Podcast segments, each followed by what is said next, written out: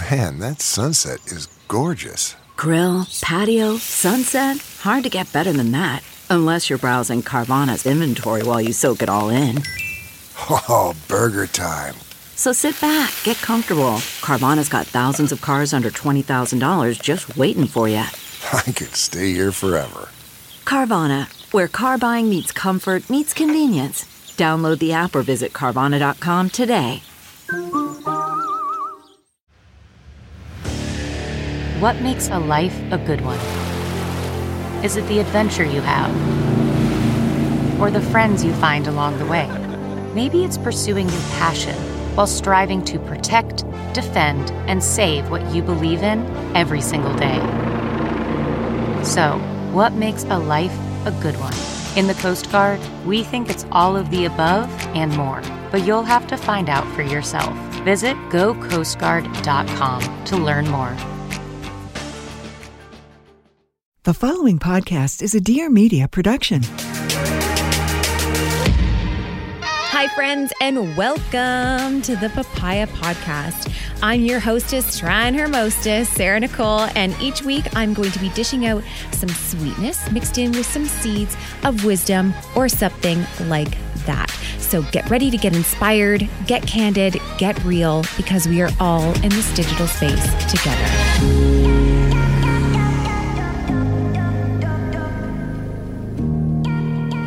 I'm beyond excited to welcome today's guest. This guest was actually introduced to me and recommended to me by a friend of mine. In 2020, we had our great unlearning and learning when it came to anti racism. But it's not just a 2020 thing. This is a 2021 thing. It's a 2022 thing. It is the rest of our lives thing. When we talk about anti racism, we want to hurry up and just learn it all and get it dealt with and be better. Problem with that is, is that it's daily work. It's every single day. It's little moments, it's big moments, it's everything in between. It's holding each other accountable and having really great conversations with those who know what they're doing, know what they're talking about, and lead the way. Selam Debs is a mother, singer, songwriter, poet, writer, thinker, activist, and yoga and wellness professional. She's a Black woman. She is a mother of a teen boy. She's the owner of Juici Yoga Studios in Waterloo, Ontario. And she is so many other things as well. Her anti racism courses have a wait list, and they often do, that I have noticed. Everyone who takes them that I've spoken to has the most amazing things to say when it comes to their own unlearning, their new learnings and their interactions with her. I'm beyond honored to have her with us today, and I'm very excited to see where this conversation takes us. As a reminder to all of you that I am on my own journey as well. When it comes to learning and unlearning, there is so much discomfort in asking the questions that we're so afraid to ask. And I hope to do us all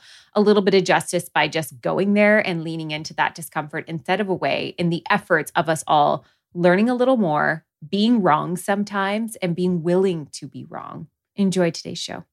All right, welcome. Welcome to the show. We've already been talking for five minutes, but I'm so excited to have this opportunity to sit down with you and have such an important conversation, but also just connect with you as a fellow businesswoman and entrepreneur. Uh, tell everybody who you are. Well, my name is Selam Debs, and my pronouns are she, her. I am a mother of a 15 year old boy. I am a, a, yoga studio owner. I own Juici Yoga and I teach yoga, yoga and meditation. I'm a holistic life coach as well as an anti racism educator, anti oppression educator, and an advocate, an activist, and a lover of life. I love that introduction so much. That was so well put together. Selam, how did you get into doing the work that you do? Because I feel like for someone like me, I definitely didn't even know that there was anti-racism educators that existed. And you know, I was saying to you before this and and in the pre-roll, your your wait lists are huge. People are always on a wait list to get into your courses now. And I didn't even know courses like this existed before 2020 and through the great I call it the the awakening, the unlearning, whatever it is that we want to label it as. This is long game learning. Like this is not this is not a 2020 thing. This is an everyday thing and I would love to know how you got into this work. Uh, of really of really providing this um, these courses and being an anti-racism educator? Well, you know, I would say that I definitely didn't deliberately choose this work. I would say that in many ways it was like my life experience growing up in disinvested communities, um, you know, growing up to with a single mother, an Ethiopian Black single mother, watching the way that she struggled, um, watching the way in which, in which she had to work three or four jobs to care for myself and for my sister, living in Scarborough and Regent Park, and you know, just seeing what we had to go through as Ethiopian Black people, as quote unquote immigrants in in Canada in so-called Canada and Turtle Islands. And then I guess transitioning into teenage being a teenager and going through my own experiences of racism, going through my own experiences of always having to fight back. And I do feel, though, when I think about my father and the fact that he was a student activist in Ethiopia and he was fighting back against the government and he always taught me and he he was very academic and would teach me about you know what it meant to fight for what was right and for social justice and my mother just surviving and seeing that aspect. I think life has always like most black people have you know really prepared them for this work right? Because i, I find that nobody really wakes up i don't think and says i want to you know i want to fight and to work to dismantle white supremacy. It's like that's not a that's not a real fun thing yeah. to do on a daily basis. And so i was already doing this work um, pre-COVID, pre-George Floyd, and you know the critical mass awakening.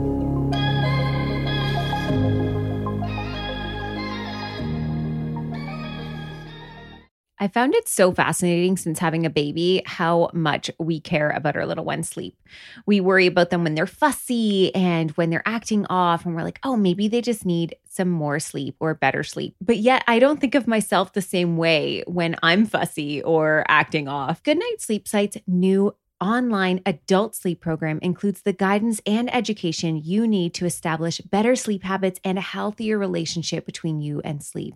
You'll walk away with a focus on simple steps and practices to change your lifestyle to sleep better. Ways to improve your cognitive relationship with sleep through CBTI and incorporating activities to lower stress levels and quiet your mind at night. This is an affordable, do it at your own pace online sleep program that's created for everyone looking to get a good night's sleep and sleep well for a lifetime. Right now, you can request to set up a complimentary 15 minute discovery call where you can connect with a good night sleep site consultant and they can hear more about your sleep issues and can explain how any of their baby, toddler, teen, or adult sleep programs can be the perfect solution for your specific sleep situation. Also, you can connect with Alana and her team on Instagram at GN Sleep Site. That's S I T E. If you feel like you've tried everything or you're just too tired to figure it out on your own or simply want professional guidance and support, head on over to goodnightsleepsite.com.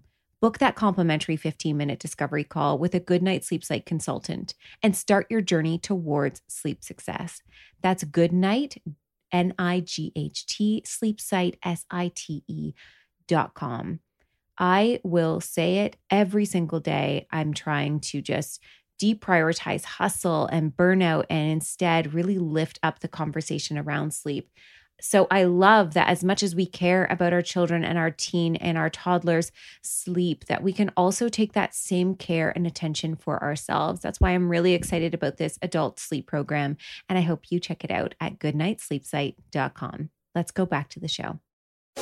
Hey guys, it's Gabi from What's Gabi Cooking. And seeing as how we've all got a little extra time on our hands at home, um, hello, social distancing, let's get down to business in the kitchen. Come hang every Monday while we talk about all things food and I answer your burning questions about cooking, ingredients, swaps, tips and tricks, etc. I'm also going to be highlighting super rad small businesses and we're going to be learning about other incredible makers in the food world and who even knows what else. Anything's fair game in 2020, right?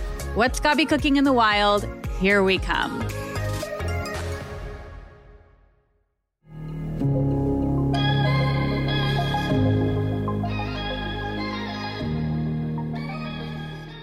I have to ask you a really honest question.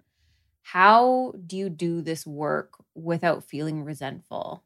Towards white people and you know the history and even just the fact that you know someone like me is like it took a george floyd like I mean, I think you we knew it was there, but it took a George Floyd to really be like, oh, there's a lot more. There, this is systemic. This is not this one incident. This is stuff that I'm a part of. I I hold bias. These are in the movies I watch. It's the way that we portray black people. It's the way that we've treated we've treated indigenous, you know, folks in Canada. It is so multi-layered and to be honest, I was even annoyed with myself. I was like, how did you, how did this just become into your own awareness now? Why is this only a priority now? And, and I just wonder, like, how does that feel to do this work and do it for those who are in this learning now or, or even not even there yet and do it without resentment or do you yeah, how do you do i it? would say that if i'm being really real and being honest which i always am I always am, which is, yeah, there is anger and there is righteous anger and pain and frustration. And there are times where I am angry with white people. The reason why is because there are times where where I hear white folks say things like, you know, I don't know what to do. How can I show up? And I think, and I always say, like, but we didn't create this mess, right? The idea that white people feel that they're separate from this work or they're separate from racism and watching from afar and asking how can I be an ally can be angering at times because you know what it what it implies is that somehow this is an issue that black people are facing or indigenous people are facing or racialized people are facing rather than white folks really realizing that they're not separate from this. You are part of this mm. this idea of, of racism the experience of racism. You're a part of the ways in which in the ways in which i've been oppressed and the ways in which you've experienced privilege and benefit from my oppression. And so yes, there is anger, and I, I'm, I'm grateful that I have a good support team. I have like people around me that ground me. I have ways to like release that anger. And part of it is through education. But I would say this though, um, Sarah Nicole, that I really don't, I didn't create the work that I created to enlighten white people, but I created the work that I create to to create safer and more braver and more thriving spaces for Black, Indigenous, and racialized folks.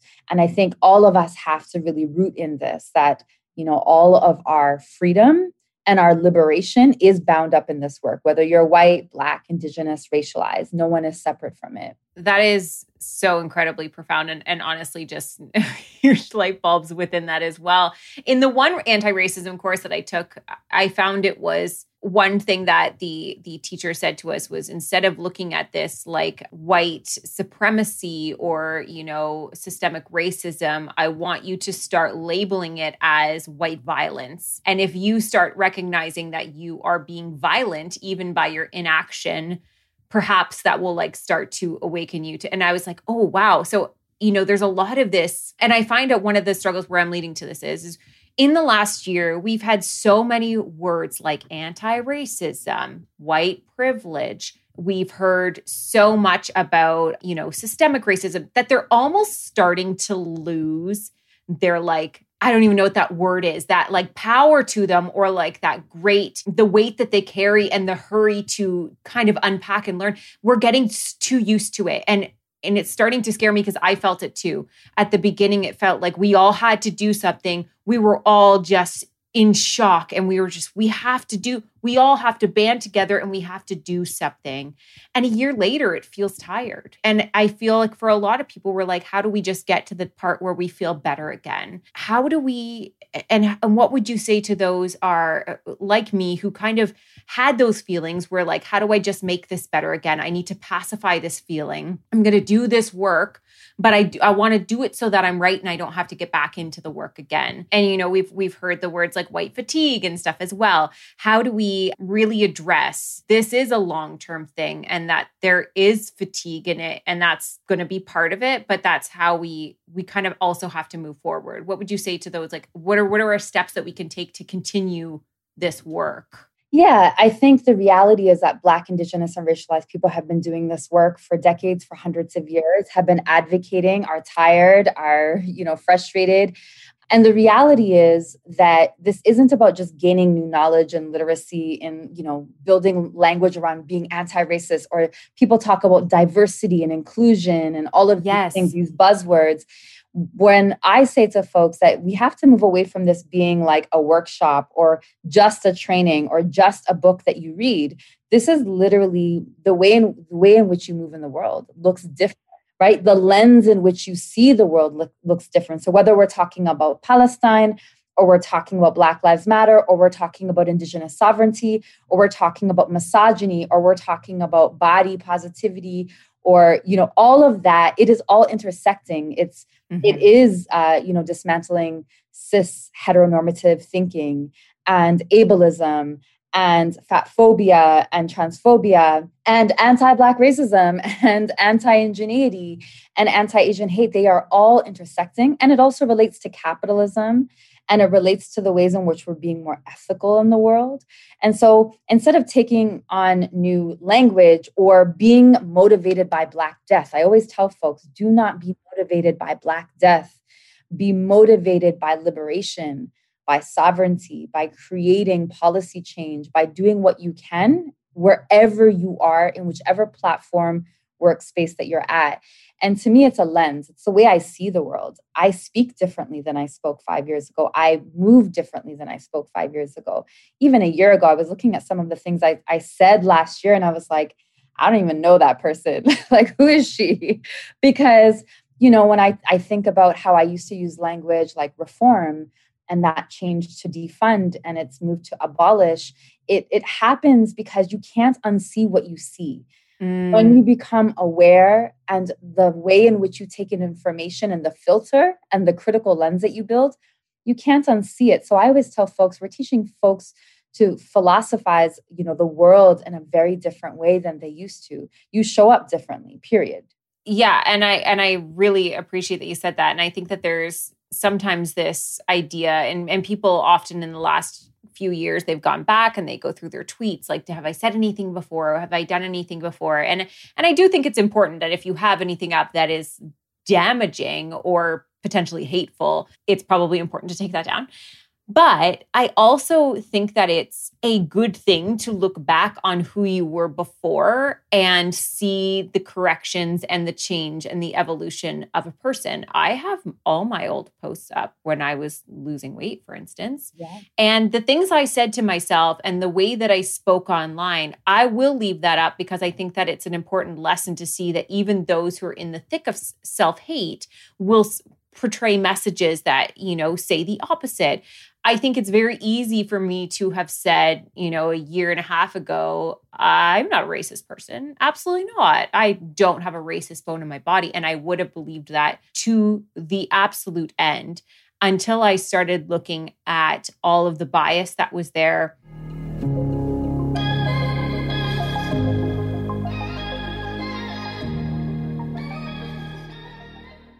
the perfect hair is voluminous, it's full, it's shiny. But how does it smell? Function of Beauty's custom hair makes sure that you don't neglect the most powerful of your body's senses. Do you ever like smell something and then you have like an old memory brought back from your childhood? Scent is incredibly powerful. And it's probably the body's most underappreciated of the senses. It powers your taste, it creates those memories, and yes, it even unleashes desire. Function of Beauty's team of formula scientists know this, and they make scent a key ingredient in every bottle. But what is Function of Beauty? Well, they're the world leader in fully customized hair care. They create your unique formula based on a short but thorough quiz to give your hair everything it needs to look and feel its best. Every product is sulfate and paraben free, vegan, gluten free, and there are over 60,000 real five star customer reviews. And Function of Beauty fans are absolutely wild about the fragrances, and for good reason. Your hair has never smelled so amazing. Try tropical mango, sweet peach, crisp pear, or subtler scents such as lavender, rose, or my personal favorite, eucalyptus.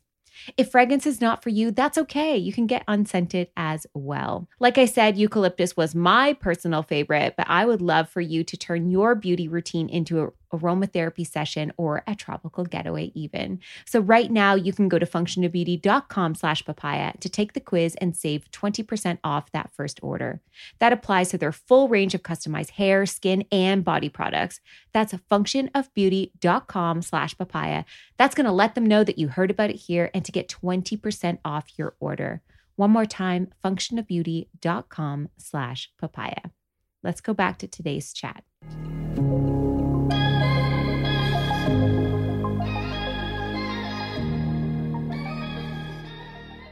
I, I took this one um, test and it was like just a very automatic. T- I think it was like done by Harvard. A lot of people took it last year, and it showed you, you know, different. And I thought I'm acing this. Like I've I've got this. There's no way I'm in this. There's there, I have nothing to do with this. And it was so quick to see how wrong I was. Even on my podcast, I my first anti-racism conversation that I had on my podcast, I asked a racist question in the podcast. So we came back on year two and I'm like, let's look, how did you feel when I asked that question? And she's like, honestly, she goes, you go back into those moments. And she goes, the fact that you asked it and the fact that I was silent and we both, you know, we were both had these moments. And and she goes, now I would call you out on that. And now you probably wouldn't ask that question. There is a lot of hope in the change that we can create within ourselves and and not change for ourselves ourselves. You're a mother of a teenager. Year over year, I swear, month over I have a 15 year old too. Month over month, they are different people. How have you seen even if you're comfortable sharing a little bit about him as well, um, the changes of what he has experienced in his own change. I, I, can imagine as a teenager in Canada and, you know, a Black teenager in Canada, we still, Canada loves to think that they're not racist. We still have these things there. How has that even for him been in the last year, experiencing this great shift that we've seen? Yeah, I think raising a, you know a black boy a teenager in you know these stolen lands on canada in canada the realization that he has always been experiencing anti-black racism like i've always had to advocate from him for him since he was very young in school with educators with you know youth calling him the n word and asking for n word passes. That was a really big thing that was happening in their schools white kids asking for those passes and just the humili- humiliation the dehumanization and I think what was really powerful to watch him, because what I've worked really hard to do is try to help him love himself and also be very aware in society and to be socially aware. I don't have the privilege as a as a mother to not teach my son how to move in the world in an aware way. And he started to find music and poetry and arts and spoken word and film and he has learned to really express himself and share and really has become more of a leader in his community with his peers about talking about anti-black racism about sharing you know more about who he is and how he sees the world. And he really loves and stands embodies black love. And i would say i fear for him you know mm. um, he wants to go to film school in you know two years when he graduates. And i think like how do i prepare him um, realizing that you know i grew up in the projects. I grew up in you know disinvested communities. And so i have the street smarts. I have the awareness. I know how to you know navigate the world. And he grew up um, you know being really loved and sheltered by me and his family and also by experiencing anti-black racism. So he's about to get his g1 and you know it's exciting but it's also scary. And so so raising a 15 year old black boy is it comes with so much. There's a, a capacity for for growth and for love and then there's also the part about keeping them safe yeah, and and you said it right there too in the fact that you don't really get it. We we get a choice. Like I get it I get a choice whether or not I have to talk to my daughter about racism. That is a complete option for me. I would hope to have those conversations with her ongoing. She actually was one of the best in our home when it came to discussing it openly and, you know, with that fiery passion that, you know, teenagers tend to get you don't have that choice. It is actually a protective measure that you have to take. And even in in the way that we raise our children having this conversation i mean i i don't even know you were saying you getting your his license and i'm like oh my gosh that's so exciting and then as you're talking about it i'm playing in my head you know we just watched somebody get pulled over and struggle through a trauma situation there in which he phoned his own mother knowing what was about to happen. These are these are that's in the news all the time. That's not just a one time incident. That is the whole thing. How do you experience black joy? What is black joy for you? Oh black joy is so many things. Black joy is the way in which I think we call on, we recognize that we come from an ancestry, that we have like a culture and a, a resilience. And part of that resilience is one should not have to be resilient. One should be able to not have to have that strength and that power, but our cultures do because we have come from countries that have been impacted by colonialism, just like it is here. But also, I always bring Jaleel back, my son, to help him understand his Ethiopian culture and realizing like our music and our food and our pride and the mm. way that we come together, the way that we support each other. And I'm always trying to integrate that kind of African diaspora, that understanding of all African people, of, of, people of African descent across the globe. And so, really trying to root him in that knowledge and that wisdom and that sacredness. And realizing that, you know, we are indigenous people of Africa, of the continent, of Ethiopia, of Abyssinia. And I try to really educate him about his history and help him feel that sense of Black joy. And Black joy, I think, is like, for me, it's music it's art, it's like expression, it's like my laughter. It's like being in a space when you can unapologetically be yourself in all the capacities uh, of what you are. That is for me you know what brings me joy. I love to hear it. It's honestly so amazing. I remember I'm going to tell you this quick story just quickly on Ethiopia. I was in an Uber once going home somewhere, and my driver was from Ethiopia, and he was like, "I must tell you about my um, my friend who owns this amazing restaurant. He, uh, most excited I've ever seen a human, and he gives me a business card." to go to this Ethiopian restaurant. And I was like, I feel like I have to go. Like, this person was so excited. And so my now husband and I went for Ethiopian dining. Well, I'd never experienced that before in my life. There's no cutlery. And it was like this sweet woman comes out and we basically are trying to order off the menu. And she was looked at us and was like, no, and brought out what we were gonna have. Yes and that meal and that experience it was just you looked around and everyone kind of we were clearly the only ones in there that weren't ethiopian. Everyone else walked in kind of looked at us like oh okay. And we sat there and i felt like i was in somebody's home. Like i felt like i was welcomed into somebody's home and enjoying their food and it was such a joyous experience. And that's like the tiniest bit of your culture that I got to experience. And, and I've loved it ever since I, my whole pregnancy, all I craved was injera. I wanted it every dang day. It was so good. I was so excited when that restaurant, they're called Warkatri, they're in Guelph. And it was one of the best experiences I've ever had. But I, I just loved it so, so much.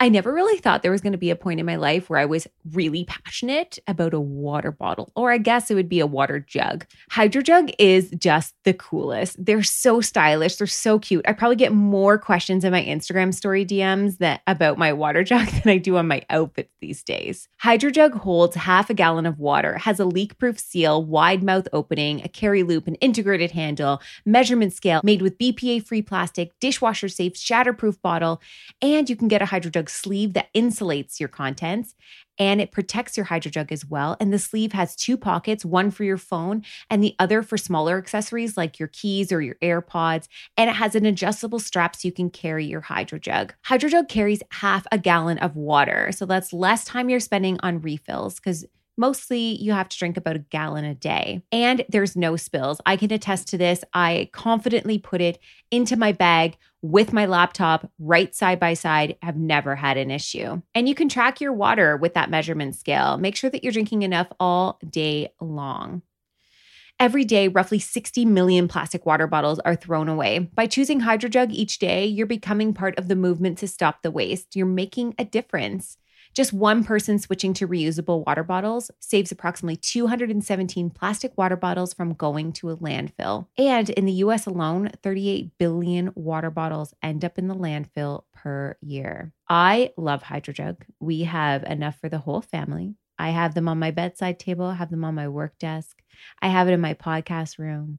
I have it in my son has one in his room. We've got them in the kit. I, I have them everywhere. We love them. Right now, you can get 10% off with code papaya when you head on over to thehydrojug.com to customize your jug and use my code papaya for 10% off your purchase. Or if you just want to go to the link, that's www.thehydrojug.com slash discount slash papaya. I have the lavender one and the pink one, and I absolutely love them. They are so cute, and I've never been more hydrated in my life, y'all. It is so fun. So check them out, and let's go back to today's show.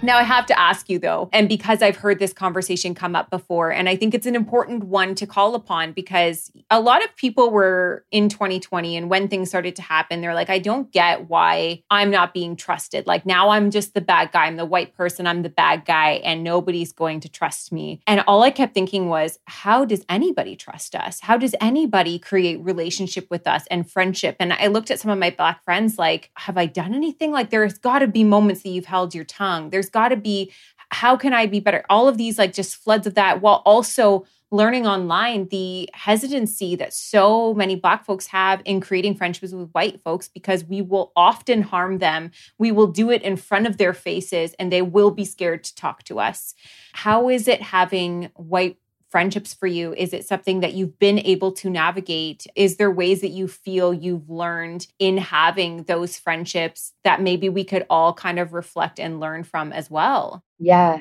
Well, I would say that my experiences with you know white friends i didn't really have many white friends until i moved to kitchener waterloo from mm-hmm. toronto coming to kw you know moving and then being in the corporate world and meeting and, and having white friends and some of them, you know, these were friendships that lasted for about 15 years or so. And I, you know, what I really realized is that many of these friendships were rooted in me erasing my blackness. Many of these oh. friendships were rooted in me never speaking about racism, never bringing up racism, never talking about whiteness, always being the token black friend, learning how to deal with the microaggressions on a daily basis, learning how to kind of code switch when I needed to, really experiencing a lot of harm, but learning how to swallow it. And that swallowing again and again was really actually detrimental, you know, to my own sense of self worth and my sense of identity. And so I felt like I was being two different people when I was with my cousins and my friends and family who were Black and Ethiopian or African or Caribbean. It was you know, I could be me. And then when I was mm-hmm. with my white friends and, you know, camping and cottages, and I, you know, I learned how to code switch. And I would say that it took me a long time to be able to face that in a real way because these were friendships that I truly loved. Like these were people that were there for me, that had my mm-hmm. back. You know, we trusted each other.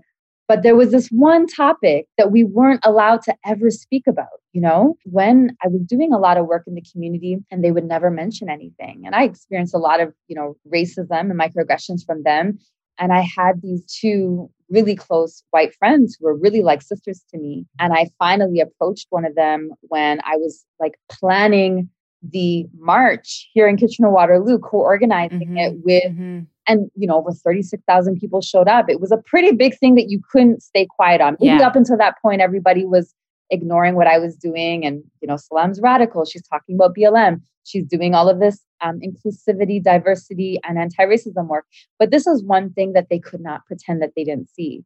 And i finally brought it up and i was like what's good? Like what happened? How come you're not there for me right now? You know that i'm hurting and i'm mourning and the reaction was so violent and so hurtful that it really gave me kind of the thesis to how I do all of my work because it helped me see in that moment how 15 years of friendship and all I had to do is bring up in a nice way, you know, as we tried to do um, in order to not upset white people. That happens often. And I got a lot of violence and a lot of pushback, and the friendship ended. And so the reality is like, I don't think we can really sugarcoat this work. It mm-hmm. does end often in friendships ending, and it is hard to make friends with white folks. And here's the key the white folks who I am really close to are the ones who are not interested in spiritual bypassing. Like they actually see this work as an essential part of who they are in the world. Mm-hmm. They're not doing mm. it to be nice to me or save me or be nice to Black, Indigenous, or racialized people. They're doing it because they see it as a fundamental need in their life. And those people, they're my allies, they're my accomplices, they're my friends. That is that is perfectly defined and I think that that is something that we all need to hear and understand if we want to partake in having black friends or BIPOC friends of of any sort. I think it it takes you know, love is an action word. I, I, have to speak that all the time when it comes to myself, when it comes to my relationships. It, it can't be about warm fuzzies and butterflies and, you know, cocktails on a patio. It has to be action. And I think ultimately it is showing up and having those conversations and getting to a place where your friends feel comfortable calling you in or calling you out and and knowing that that is part of growth of your relationship. If you were in any other relationship, like I would never if there was something going wrong in my marriage, I wouldn't just say, "Oh, it's it'll work itself out. We're going to be fine." Right. It builds up. You can't ignore this stuff and any any good relationship is going to require work and it's going to require effort and it's going to require checking in with the other party and making sure that they're also having a great experience. It's not just you.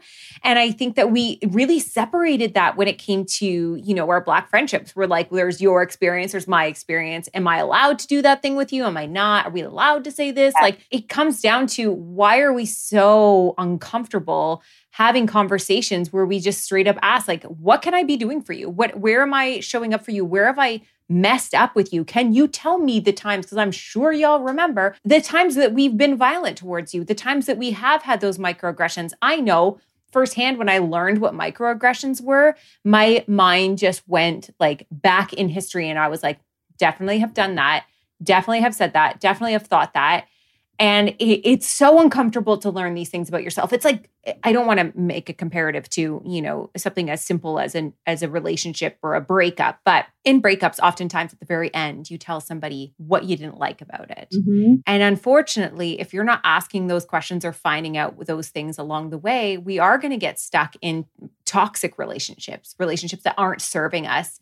And and i think in this case we really have to, you know, as somebody who's white, I really have to identify the fact that I was the toxic member of the relationship.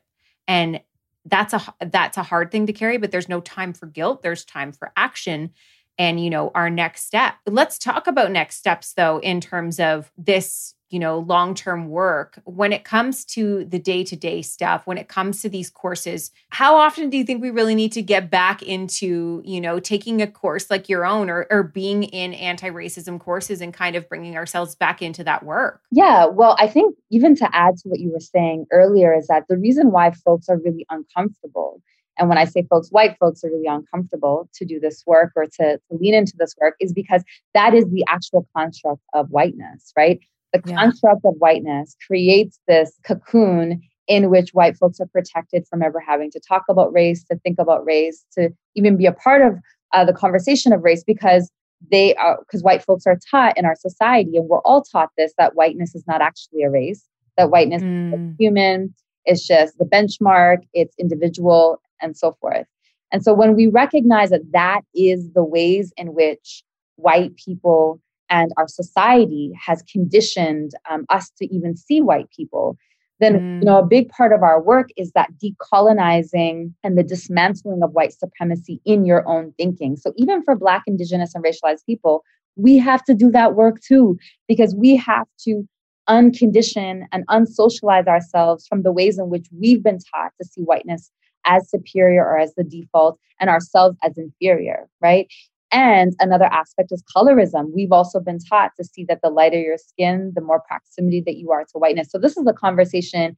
and work for all of us to do. But the tricky part is that with whiteness, whiteness is part of a construct in which teaches you that it isn't about you, that it's about Black, mm. Indigenous, and racialized people. And so, why folks need to continuously and you know do this work and training and education and reading and being in conversation and putting yourself out in the line is because there's a really critical thinking lens, like I was sharing before, that you have to build where you start to no longer see yourself as just Sarah Nicole. You start to say, I'm a white, you know, all the ways in which you hold social identity. For myself, I know when I walk in a room, I'm a I'm a black cis, able-bodied, you know, hetero woman that, you know, I have all of these identities and all of those identities are real in the spaces that i'm in so it's important it's important for me to be aware of them and have like a critical awareness about it and that quote by Ijeoma Oluo where she says white people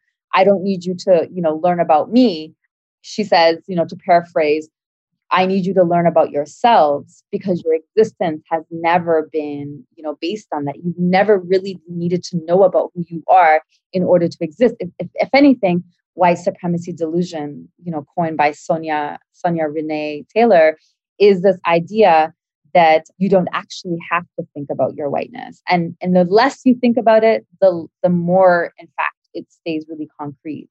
And so, yes, education is 100% necessary, but it's how you take that education into action. Because education mm. without action is just conceptualizing, intellectualizing this work, which you can't do. Wow. You are an incredible speaker.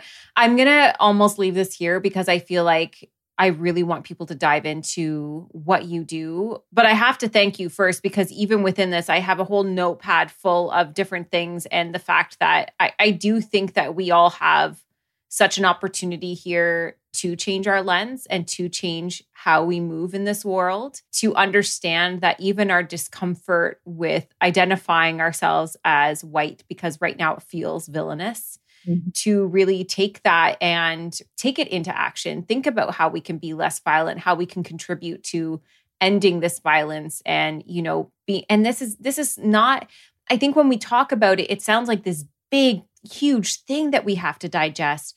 And really it comes down to daily actions, little tiny little tiny things that build up and and I like that you kind of really put it into that point of it's all about building your lens in the way that we see the world, view the world, move in the world. And when you hear it like that, and this is the problem, even uh, this is my whiteness showing, I need it to be digestible. I need it to be like, okay, I need it into a pill size multivitamin format for me to be able to do this every day because that's how we're so conditioned and bubble wrapped essentially in this world is to make it very digestible when you know black folks wake up every day and this is just what they have to face. There is no choice and they don't get that multivitamin experience. So even through this conversation and being reminded of my own you know, bubble wrapped type of mentality. I know that's why it's so important that I'm on your damn wait list. and I can't wait to be a part of your course. But I would love for you to share a little bit more about the work you do because I know it's more than just anti racism courses. You do a lot of other things as well. But maybe just take a moment to tell everyone where they can find you and some of the other workings that you offer as well. Yeah, of course. So folks can find me on selamdebs.com. And, and there I do have an anti racism course that I did build pre COVID, pre, you know, everything happening. And then i re you know complemented or recreated it rather um, over over covid. And it's a, a six module course where we literally uh, really examine ourselves and look at um, canada's colonial history. It's really rooted in canada's you know history in learning about turtle island and the creation story of indigenous peoples in learning about the enslavement of black people in canada for 200 years learning about whiteness and white supremacy about implicit bias, about allyship, about systemic racism, and how to be an anti racist. And really, a big part of like really what, what my work sits at is the intersection of healing. So, social justice and healing to me are, are necessity. Um, mm-hmm. I used to always think that yoga, the work that I did in yoga and meditation, was somehow separate. I was taught that it was separate in you know how yoga has been co-opted by white supremacy and so as I started to decolonize myself, I started to realize, even through Susanna Barkataki's book, where she talks about embracing yoga's roots. And she talks about how that yoga really is at the root of social justice, that that is what we're really here to do because it's rooting in our humanness. It is mm. centering in our humanness. And when we center in our humanness, we realize that no one is free if all of us are, are, are free. All of us must be free in order for all of us to be free.